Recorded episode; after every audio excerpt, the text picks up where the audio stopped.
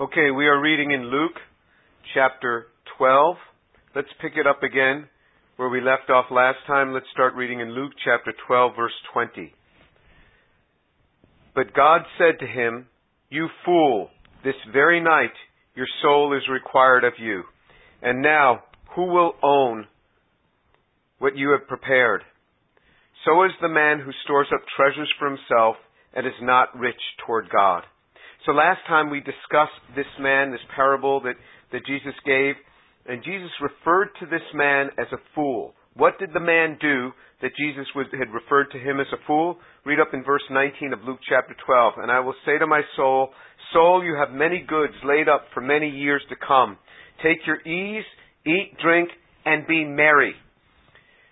So what made this man a fool was not building bigger barns. What made him a fool is that when he was accumulating for himself and he says, I don't have to do anything else, I have all that I need, and now let me just eat, drink, and be merry, and God called him a fool.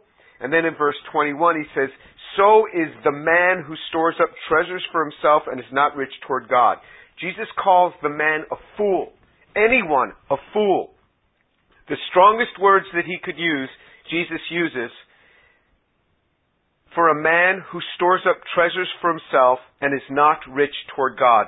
God, God is calling us to be rich toward Him rather than merely just for ourselves.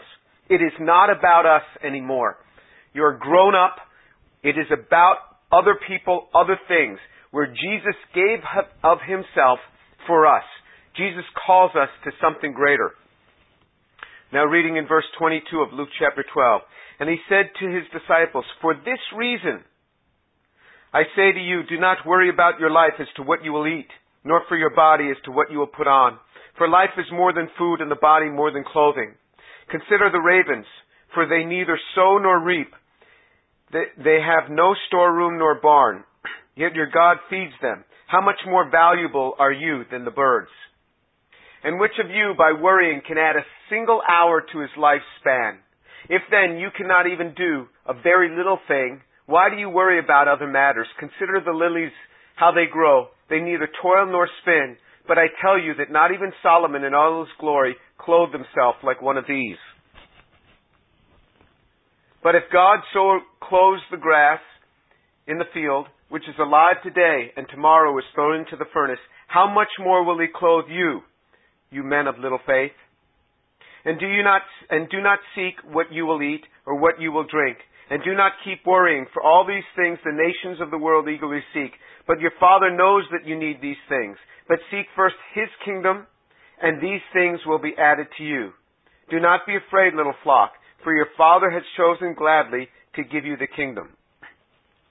So he, he was first speaking to the masses, and then he turned to his disciples and and uh, he started speaking to them because in verse 22 he says, and he said to his disciples. So remember, there's a large gathering of people that is said in the beginning of the chapter. There's so many that they're stepping on one another.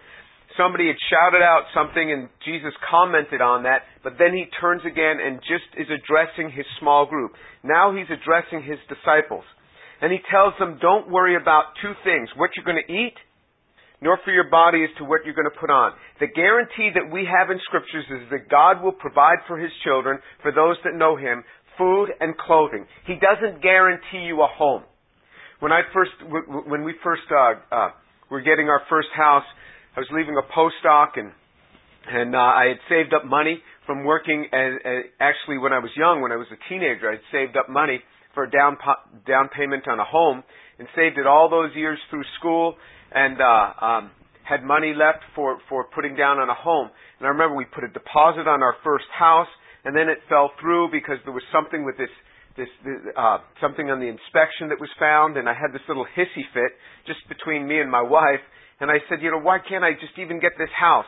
But you know, God never promises us a house. He never does. He promises us food and clothing. Jesus said that the birds of the air have nests, the foxes have holes, but the Son of Man has nowhere to lay his head. So he doesn't guarantee us a home. If we get a home, that's great, that's extra blessing. But he guarantees us food and clothing. Then he says in verse 24, Consider the ravens, for they neither sow nor reap. they have no storeroom nor barn, yet, yet God feeds them. How much more valuable are you than the birds? Look at the analogy here. He's talking about ravens. He's not, he didn't say, consider the koala bears. Ravens are not lovable. If you've ever seen ravens, they're, they're, they're selfish and they're not lovable at all. Uh, I was in Israel once and, and in Jerusalem and this one Arab shop owner, he took about 10 or 20 pounds of rancid meat and he walked across the, the street by a wall and he just dumped it on the ground and I thought how crude that was. And then these ravens descended on that meat and started eating it.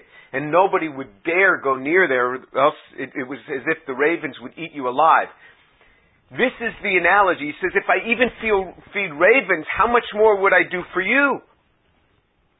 And then he says, don't worry about these things. And then he goes on down in verse 31, he says, but you seek, seek his kingdom, and these things will be added to you.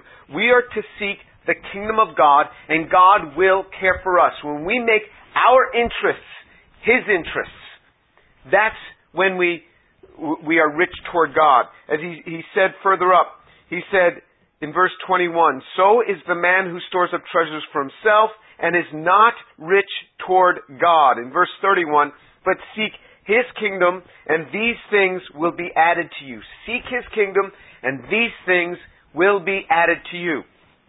You know, I was reading this past week in a passage, and uh, uh, and I thought that this perfectly fits with what we're dealing with today. So if you turn to Haggai, the, the minor prophet Haggai, if you go, for example, to Matthew, the first book of the New Testament, and flip back a few pages through a few books, a couple of books, the third one back or so is Haggai.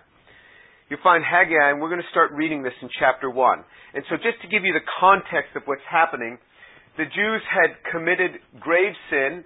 They had uh, worshipped idols, and there was a lot of sin. There was blood flowing in the streets with King Manasseh, and he destined them to 70 years of captivity. So they were taken by King, King Babylon into in, in, by by King Nebuchadnezzar of Babylon. They were taken into Babylon, and they spent. Uh, and then Babylon was overrun by the Persians eventually, and so between their time in Babylon and their time in Persia, they spent 70 years outside the land. There were a few poor that remained in the land, but the vast majority from Jerusalem were taken. And then they come back after 70 years of captivity. So very few of them alive from seeing the, the, the temple in its former glory. They must have only been children. They went away for 70 years. Now they come back as old people. Just a few of them possibly left from the group that had, had originally uh, left Israel. And now they're back in the land and they're rebuilding their homes and they're approached by the prophet Haggai. so, reading from verse 1, in the second year of King Darius, on the first day of the sixth month, the word of the Lord came to the prophet Haggai. So what I want you to see here is that they marked time not as we do the year 2013, for example. They marked time by what year of the reign of the king, and they're referring to the king of Persia, King Darius, because they had come out of the land of Persia. They had not established a king in Jerusalem, so they're marking this back to the king of Persia in the second year of his reign on the first day of the sixth month. So remember that. This is the first day of the sixth month. The word of the Lord came through the prophet Haggai to Zerubbabel, the son of Shealtiel, governor of Judah, and to jo- Joshua, son of Jozadak, the high priest. Now reading in verse 2 of Haggai, chapter 1, verse 2. This is what the Lord Almighty said. These people say, the time has not yet come to rebuild the Lord's house. Then the word of the Lord came through the prophet Haggai. Is it time for you yourselves to be living in your paneled houses while this house remains in ruin? Now this is what the Lord Almighty says, Give careful thought to your ways. You have planted much but harvest little. You eat but never have enough. You drink but never have your fill. You put on clothes but are not warm. You earn wages only to put them in a purse with holes in it. This is what the Lord Almighty says. Give, careful thought to your ways. Go up into the mountain and bring down timber and build my house so that I may take pleasure in it and be honored, says the Lord. You expected much, but see, it turned out to be little. What you brought home, I blew away. Why? declares the Lord Almighty, because of my house which remains a ruin, while each of you is busy with your own house. Therefore, because of you, the heavens have withheld their dew, and the earth its crops. I called for a drought on the fields and the mountains, on the grain, the new wine, the olive oil, and everything else the ground produces, on people and livestock, and on all the labor of your hands. Then Zerubbabel, the son of Shealtiel, Joshua, the son of Josedek, the high priest, and the whole remnant of the people obeyed the voice of the Lord their God and the message of the prophet Haggai, because the Lord their God had sent him. And the people feared the Lord.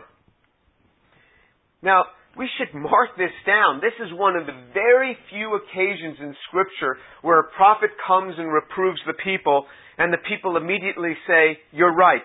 We repent. We are sorry. We fear God. Generally, what they say to the prophets is, Oh, oh, come on, come, come now.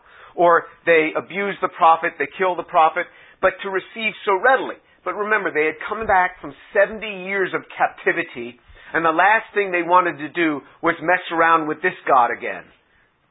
And so he, he says to them, you know, your fruitfulness, your fruitfulness is gone. I've, I've, I've just dried up, uh, uh, uh, the springs. I've dried up the, the, the, the plants around you. I've dried up the, the, the crops. I've dried up cattle. I've even dried up people.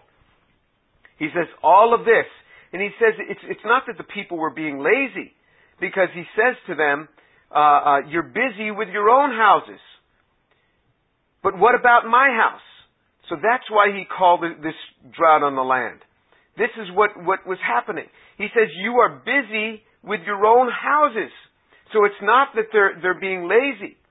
He says that, uh, uh, in verse 4, is it time for you yourselves to be living in your paneled houses while this house remains in ruin?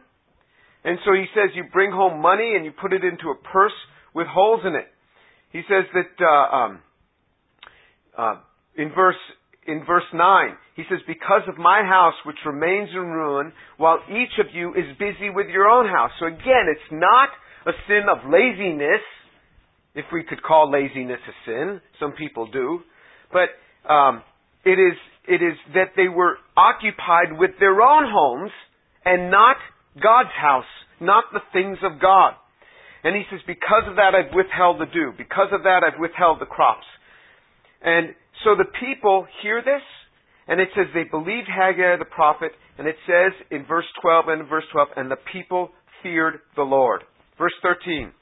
Then Haggai, the Lord's messenger, gave the message of the Lord to the people. I am with you, declares the Lord.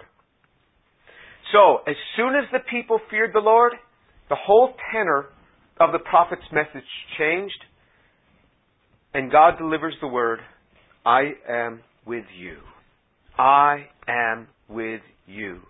So as soon as you start fearing God, he turns around and he says, I am with you. I am with you. When we stop fighting the Lord and resisting his ways, he says, I am with you. I am with you. Okay, so, so remember, this is on the first day of the sixth month. So verse 14. So the Lord stirred up the spirit of Zerubbabel, the son of Shealtiel, governor of Judah, and the spirit of Joshua, son of Jozadak, the high priest, and the spirit of the whole remnant of the people. They came and they began to work on the house of the Lord, Almighty their God, on the 24th day of the sixth month. Okay, so now, three weeks later, so the message came on the first of the month. Now it's the 24th day of the sixth month. So uh, three weeks later, they probably, you know, got their building parties together and got their groups together and who was going to do what. And they began to work on the house of the Lord. Now let's continue reading. In the second year of King Darius, chapter 2 of Haggai, on the 21st day of the seventh month, the word of the Lord came to the prophet Haggai. So we're now we're the 24th day of the second month. So they've been working on this house for, on the Lord's house for about a month. Alright, so the first thing that came to them was the word of encouragement. Now they've been working for a month. Now what's going to happen? Verse 2. So speak to Zerubbabel, son of Shealtiel, governor of Judah, to Joshua the son of Jozadak, the high priest, and the remnant of the people. Ask them, who is left who saw this house in its former glory? How does it look to you now? Does not seem to you like nothing? But now be strong, Zerubbabel, declares the Lord. Be strong, Joshua, son of Jozadak, the high priest. Be strong, all you people of the land, declares the Lord, and work, for I am with you, declares the Lord Almighty. This is what I covenanted with you when you came out out of Egypt, and my spirit remains among you. Do not fear. Again, what we see is another word of encouragement. They've been working now for a month on this house, and God comes and He speaks to them a word of encouragement. He says, Be strong. I'm with you. I made a covenant with you, and it remains. My spirit remains among you. Do not fear. Again, God speaks a word of encouragement to them. But they've been working for a month before they get this, this next word of encouragement. So what happens is sometimes people get saved and they're like, oh wow, you know, I, I read the Bible for two days and not much happened. Oh, this must be a bunch of nonsense. No, they continued the work for a month before the next word of encouragement came. Sometimes you commit to reading your Bible every day and you do it three or four days and you say, this isn't doing any good. Give it time. You will see. It will come. The encouragement of the Lord will come. Don't give up on it. Verse 6 of Haggai chapter 2. This is what the Lord Almighty says. In a little while I will once more shake the heavens and the earth, the sea and the dry land. I will shake all the nations, and what is desired by all nations will come. And I will fill this house with glory, says the Lord Almighty. The silver is mine and the gold is mine, declares the Lord Almighty. The glory of this present house will be greater than the glory of the former house, says the Lord Almighty. And in this place I will grant peace, declares the Lord Almighty. So again, he's speaking words of encouragement. He hasn't filled the house with silver and gold, but he says he will. He gives them promises. He gives them encouragement. He gives them his spirit. And he starts to encourage them again. Now remember, they've been working on this house for a month. Read from verse 10 of Haggai chapter 2. On the 24th day of the ninth month. Okay, so where are we now? Remember they started working on this in the sixth month. 20 something of the sixth month, and we're in the ninth month. So they've been working now on the house for three months. For three months they've been working on the house. Blessings haven't started to come other than words of encouragement. Now verse 10, on the 24th day of the ninth month, in the second year of Darius, the word of the Lord came to Haggai the prophet. This is what the Lord Almighty says. And then he goes through and he starts to speak to them a parable. And then so we're going to just jump on down uh, to, to uh, uh, the upshot of all this. Verse 15. Now give careful thought to this from this day on. Verse 15. He says, now, we're in the ninth month, the 20 something of the ninth month. From this day on, there's going to be a change. For three months, they've been working. For three months and three weeks, they've, since they, they feared God and made the decision to start working on it, three months since they were working on it, and God says, mark this day. This day, there's now going to be a change. Now you're going to start seeing the blessings flow. Verse 15, now give careful thought to this from this day. Consider how things were before one stone was laid on another in the Lord's temple. When anyone came to a heap of twenty measures, there were only ten. When anyone went to a wine vat to draw fifty measures, there were only twenty. I struck all the works of your hands with blight, mildew, and hail. Yet you did not return for me, return to me, declares the Lord. From this day on, from this twenty-fourth day of the ninth month, give careful thought to this day, when the foundation of the Lord's temple was laid. Give careful thought. So he's recounting to them. He says, you know, before you started working on this house, think of how it was.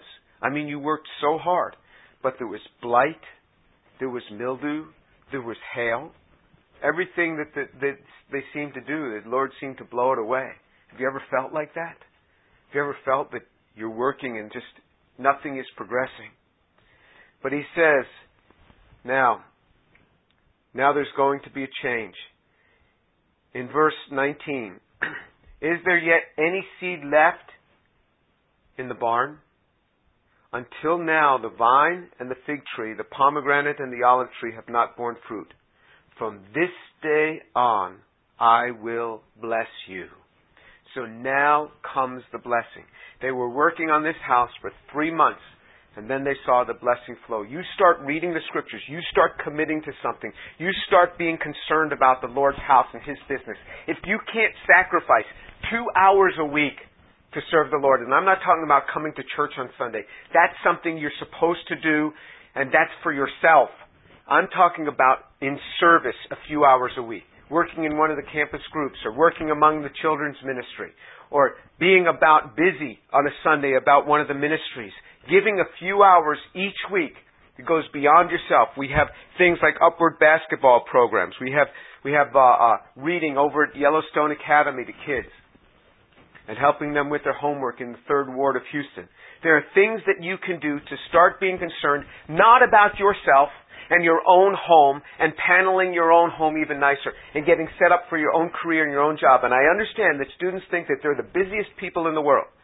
Here we have Halsey, who is sitting here and, and who's sitting here and, and uh, she can tell you she has no time on her hands. She just graduated. She she started teaching. Halsey, how much time do you have on your hands? None. There's no time. So to think that, oh, when you get done with school, then you'll have plenty of time to work on these things. That's not so. That's just not so. Go ahead, you, you, you'll get out of school, you go to law school. You're going to have a lot of extra time in, in, in law school. And then, tell me, how much time do, do young lawyers have in law firms? How much time do young physicians have? Do you think you have all sorts of extra time in med school? Or how about during your residency? Or how about during your fellowship? Or when you start in your first practice, you think you got all, all sorts of time on your hands? You're not going to have time on your hands till you retire and then you're going to be too weak to do anything with it. You give your time now. Moses was faithful in all of God's household. That meant he cared about what he was doing, where he was. he didn't say, oh, well, you know, here we are in the wilderness for 40 years.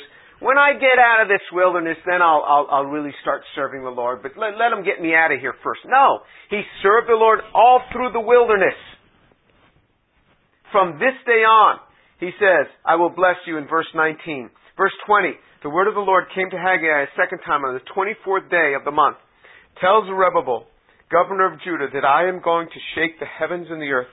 I will overturn, over, overturn royal thrones and shatter the power of the foreign kingdoms. I will overturn chariots and their drivers, horses and their riders will fall, each by the sword of his brother. On that day, declares the Lord Almighty, I will take you, my servant Zerubbabel, son of Shealtiel, declares the Lord, and I will make you like my signet ring, for I have chosen you, declares the Lord Almighty. This is the promise from God. He will make you like a signet ring on his hand, though the earth is being shaken, though all around you is being shaken, as it talks about uh, in Psalm 1, that you would be like a tree firmly planted by streams of water, yielding fruit in its season. Its leaf does not wither, and whenever you do, you will prosper. The scriptures talk about how everything else might be drying up. You give your heart to the Lord. You wake up and grow up and start spending time before the Lord in the morning. Spend 30 minutes in the morning. If you wake up at 6, wake up at 5.30. If you normally wake up at 7, wake up at 6.30. If you normally wake up at 8, wake up at 7.30. And spend some time with the Lord. And then be about His service be about His service. Or else, it harkens back to us being called, like Jesus had said. He said that uh, uh, He called us, to, he, he, he said of the man who only cares about things that are going on in his own life, he called him a fool. He said, uh, he said of the man who, who said that I think, uh, I think I'll just kick back right now and just deal with my own life. God said to him in verse 20 of Luke chapter 12, but God said to him, You fool, you fool. And in verse 21, so is the man who stores up treasure, stores up treasure for himself and is not rich toward God. Let's pray.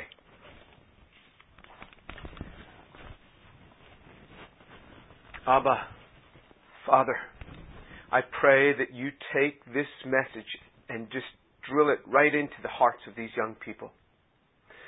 Take those who hear this message and, Father, cause them to be about your business and your work, the things that concern you. Father, I pray your blessing to be upon it, to impact the lives. O oh Lord, do a great work. In the name of Jesus. Amen.